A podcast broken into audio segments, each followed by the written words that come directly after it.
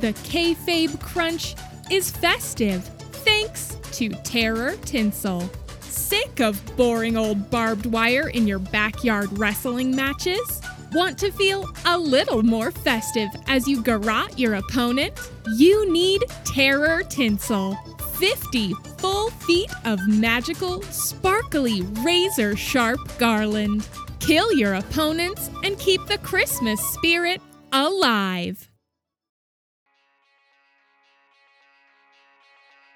The Kayfabe Crunch. News. Oh, Rudolph, not on the mixer. Good news! This is your Kayfabe Crunch for Tuesday, December 22nd, 2020. I'm Levi Lion Salt. Coming up on today's edition, we have all the latest from Raw.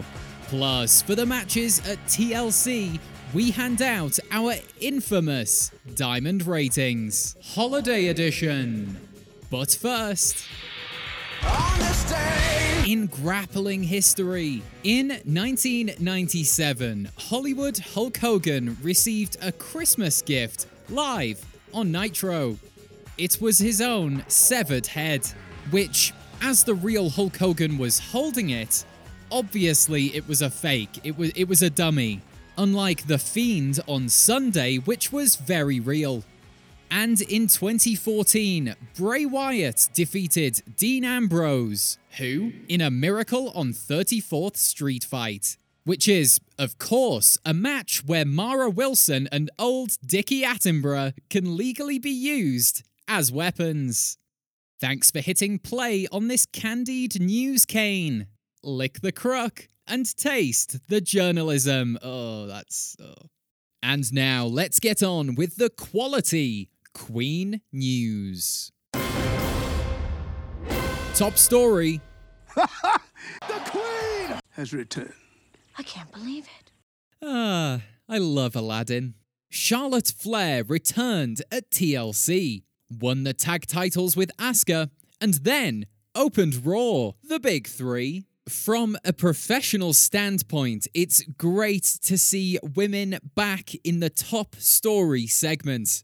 Come to think of it, the entire gender hasn't opened Raw for, well, well, not since Charlotte was last here, actually. Um, huh, let's not read too much into that.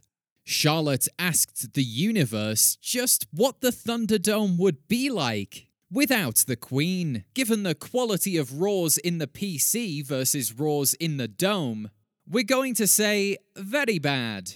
She declared herself a champion at her core. Most people have a caramel center, and that she'll always help out a friend in need, providing that something is in it for her. Just classic royalty. Flair then went on to praise Asuka, calling her the backbone of the women's division. I've always thought of her as something of the pelvis. You know, a solid foundation for the important stuff, plus the hip attack.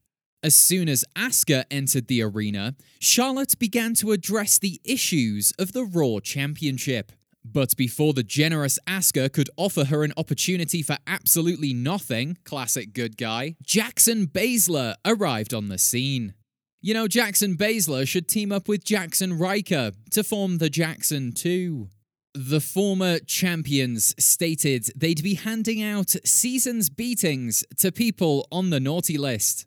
And the fact they can't see they'd be top of that very list after what they did to Lana just shows a complete lack of self awareness.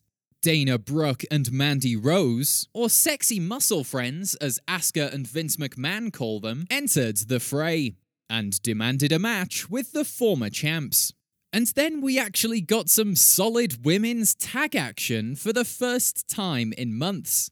Baszler tapped out Brooke for the win, and later in the night, Charlotte tapped out Peyton Royce when the champs were in tag team action. Look, variety. You see how you can make three hours just fly by if you have clear cut competitive divisions? Well, it, it still didn't because it's three hours on a Monday night and f me. And now it's time for your fast count the flaming corpse in the ring of news. Randy Orton has no regrets for what he did to The Fiend.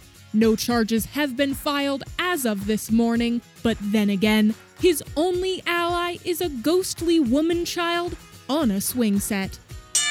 The Miz claims Morrison cashed in his briefcase, so he's entitled to have it back. Looking for non existent loopholes in the legal system while crying about it on national television? Nope, can't think where he gets his inspiration. To commemorate such a historic occasion, I've invited a photographer that's to, to record this digitally for eternity.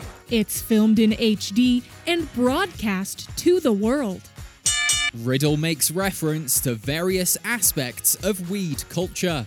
The issue is he also mentioned Joe Rogan, who, despite being a smoker, is one of the least chill men on the entire planet.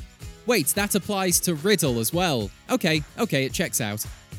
In two weeks, Raw presents Legends Night.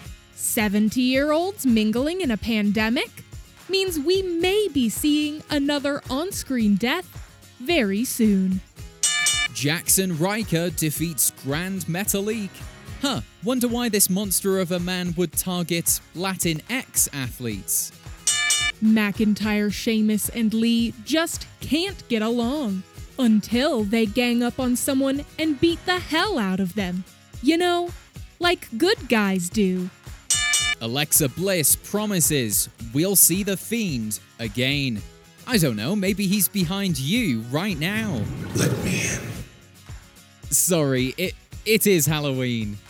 And that's your fast count. You've been counted out. He killed him. Yep.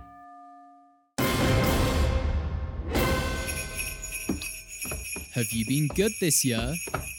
You have? Oh, what's that coming down the chimney? Could it be? That's right, it's a massive sack of festive diamonds. And they're all ready to be handed out to the matches from TLC. Who needs star ratings at Christmas time when something much more festive, like diamonds, are available? Oh, yeah, stars really are more festive. Yet another reason why the grappling Ogler is more successful than us. First up, Drew McIntyre defended his WWE Championship in a TLC match against AJ Styles and then later The Miz.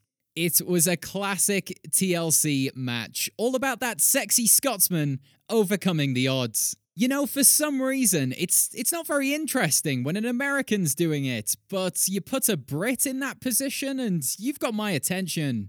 I don't know what that's about. Maybe I am a racist.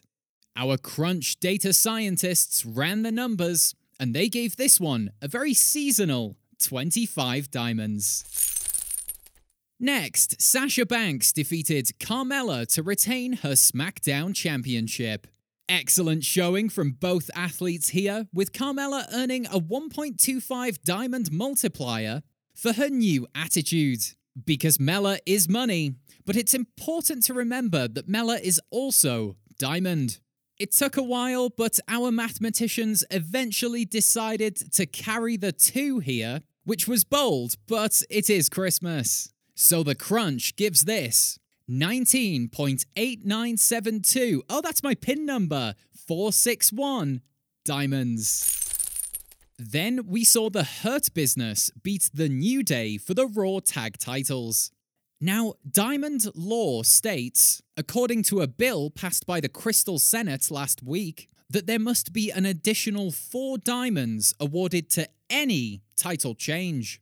We actively campaigned against this ruling as we truly believe it could lead to a diamond inflation in the coming years. With that being said, and I, I'm sorry for getting political, this match comes out to an even 17 diamonds. But you and I, we know it's really 13. Now, if we oscillate on over to the women's tag division, we see that Jackson Baszler lost their titles to Asuka and a returning Charlotte Flair. The last time we saw the Queen was in a title match against Asuka, where the two showed high levels of mutual respect and were friendly to each other for the first time in their careers. So we must award an additional 2.22 payoff diamonds, they're green by the way, on top of the reluctantly additional 4 diamonds for the title change, bringing this match rating to 20.22 diamonds. In our second TLC match of the night, Roman Reigns retained his Universal Championship against a valiant Kevin Owens. Truly a career moment for both men here. And our diamond stockbrokers currently value table breaks at 0.89 diamonds per successful splinter. I know, quite a bit higher than this time last year, but that's a perfect example of the inflation we're talking about. What a clear cut banger of a match. We're going up and over the line here 31.67 diamonds. The final match of the night was the first ever Firefly Inferno match. I mean, where to begin here? Obviously, the homicide makes awarding diamonds rather tricky. As a society, should we reward murder with precious gems? Well, we essentially do that every day with capitalism, but uh, here at The Crunch, we've got ethics. While this was a spectacle and a real feast for the retinas, we cannot, in all good conscience, give this any higher than a 6. Maybe a 6.66 just to really highlight where Orton is heading. And there you have it the final Crunch Diamond ratings of 2020. Your collection is complete. Please do remember to give an extra rummage in your stocking this Friday, as Santa has promised all wrestling fans a small handful of priceless diamonds. Well, at least the wrestling fans who have been good this year. Which it turns out none of us have. We all bitch, moan, and complain at people who put on shows during a global pandemic. Every single one of us are on the naughty list for enjoying such a vacuumous yet oddly sexy spectacle. Fair enough, Santa. Fair enough.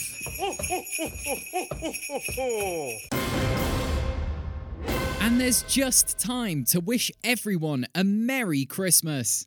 Due to the holidays, issue 99 will be released between Christmas and New Year. And the final episode of the first collection of this ridiculous podcast will be available in the new year. So join us next Tuesday when we'll ask Did Biggie win the Intercontinental Championship? And if so, did he hump the belt while dressed as Santa? Please. And remember, you can support this podcast by mentioning it to a fellow wrestling fan.